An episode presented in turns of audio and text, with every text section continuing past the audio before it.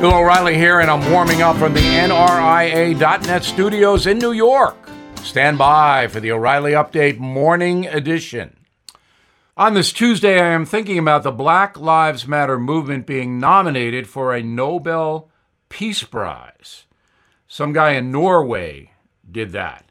As I have reported, the Black Lives Matter Global Foundation is run by three women out of California. All three openly call themselves Marxists, communists, who support the destruction of the traditional American family and the entire capitalist economic system.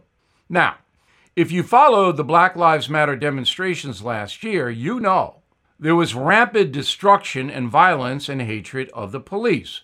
Not all protesters, but a number of them. And this deserves a Nobel Peace Prize?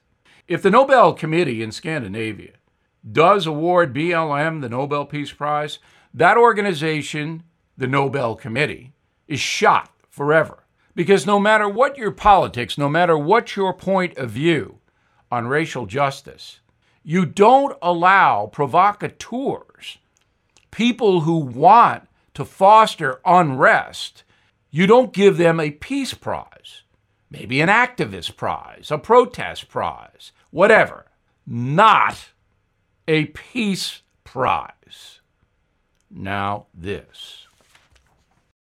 Everything is expensive these days, you know that. The government is printing trillions of dollars and consumer prices higher than ever.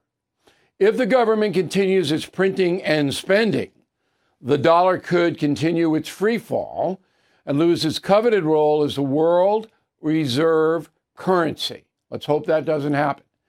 But there are a few things you can do right now. American Hartford Gold can show you how to protect your money, your retirement, your hard earned savings against inflation by helping you diversify a portion of your portfolio into physical gold and silver.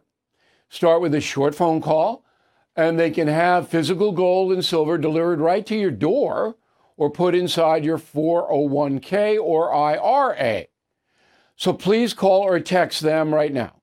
Tell them Bill O'Reilly sent you. Call 877 444 GOLD, 877 444 GOLD, or text GOLD to 65532. Again, that's 877 444 GOLD, or text GOLD to 65532.